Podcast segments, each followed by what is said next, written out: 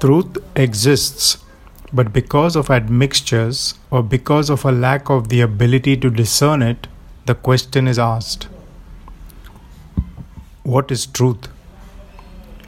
This episode comes to you out of a struggle to recognize truth and to discern it out of the mixes or in its various forms and expressions. And having found it, to walk in it with full assurance and no wavering. Do you want that outcome? We can only begin with an assumption with no proof. We are led to assume that God exists. There is a promise that if we seek Him with all our heart, we will find Him. It is written, For he that comes to God must believe that He is, and that He is a rewarder of them that diligently seek Him. My dad, Sabi D'Souza, wrote a book titled Spirituality by Blood, Sweat, and Tears of Jesus Christ, in which my brother Jude D'Souza wrote a chapter from his own search on the subject with the aim to help those seeking truth. Using his article, I have improvised what he wrote. It is observed that there are so many religions in the world today. Which one is the true one?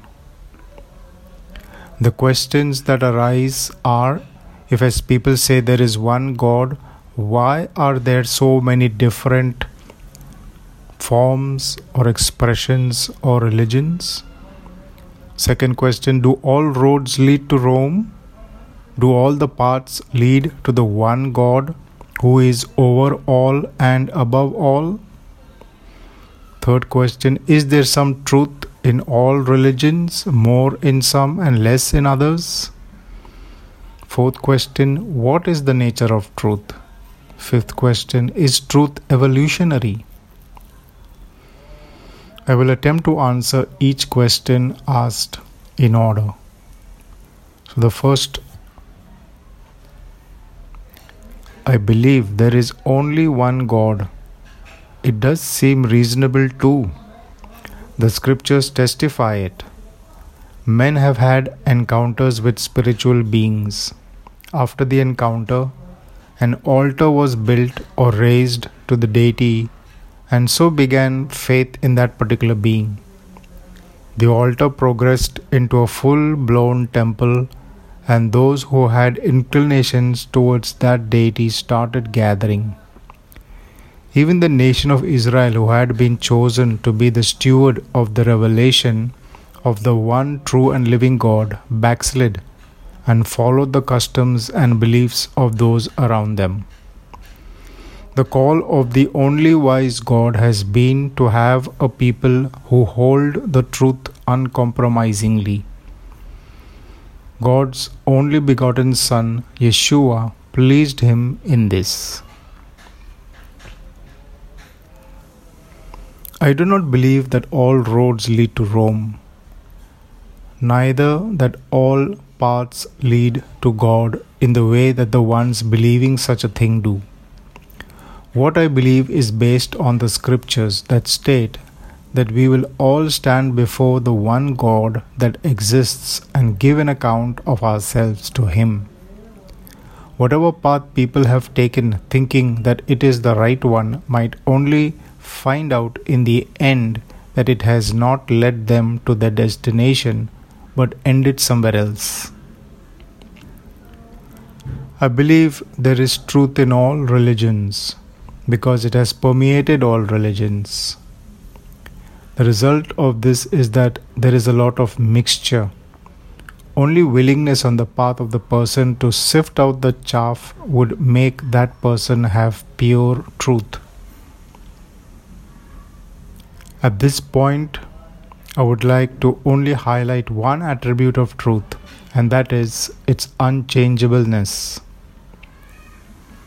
Truth does not change with language, culture, creed, geography, or time. Truth itself cannot be evolutionary because the nature of truth is that it does not change with time. God was spirit, God is spirit and shall always be spirit. People might discover hidden truth and therefore cause there to be an evolution in that person. All religions claim truth for their beliefs. Hinduism claims to be the oldest. Islam originated in 7 AD. The history of Buddhism spans from the 5th century BCE to the present. The great lie here is the claim to superiority because of history. The result of this is having closed eyes and mind to confrontation with truth. Believing something for a longer period of time doesn't make it truth. Neither on the basis of the numbers of followers can one suppose that it is truth. People are known to run away from truth, perhaps because of fear or pride. Fear that leaving my religion, tradition, or my household god for another might incur the wrath of relatives, society, or God. And how is it that to be born? Pride blinds the eyes and binds the will so that there is no exposition of falsity and no humility to acknowledge truth when confronted by it. There are three kinds of knowledge mathematical, scientific, religious, traditional truth. And I've added one more spiritual or revelatory truth. In math, we know that 2 plus 2 is equal to 4. This calculation is fixed and unchanging. Scientific knowledge analyzes laboratory data and concludes by certain assumptions. Religious knowledge is obtained by an encounter with a spiritual being without discernment or understanding who that being really is. Traditional knowledge is just mental assent to teaching that has been handed down for generations. Spiritual knowledge is obtained by revelation of the true and living God. We have also found that there are two types of truth there is absolute truth and there is relative truth. Absolute truth could only come from God, it is final, unfailing, and ultimate.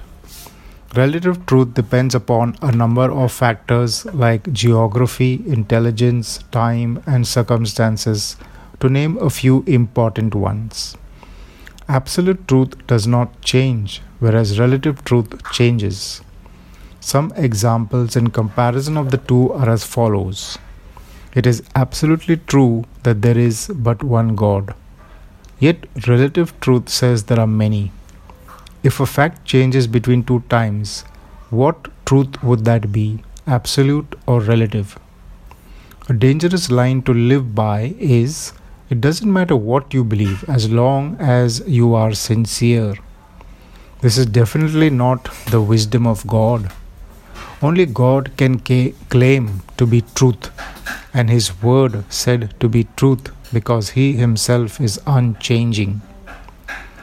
No one else claimed to be truth, only Yeshua did.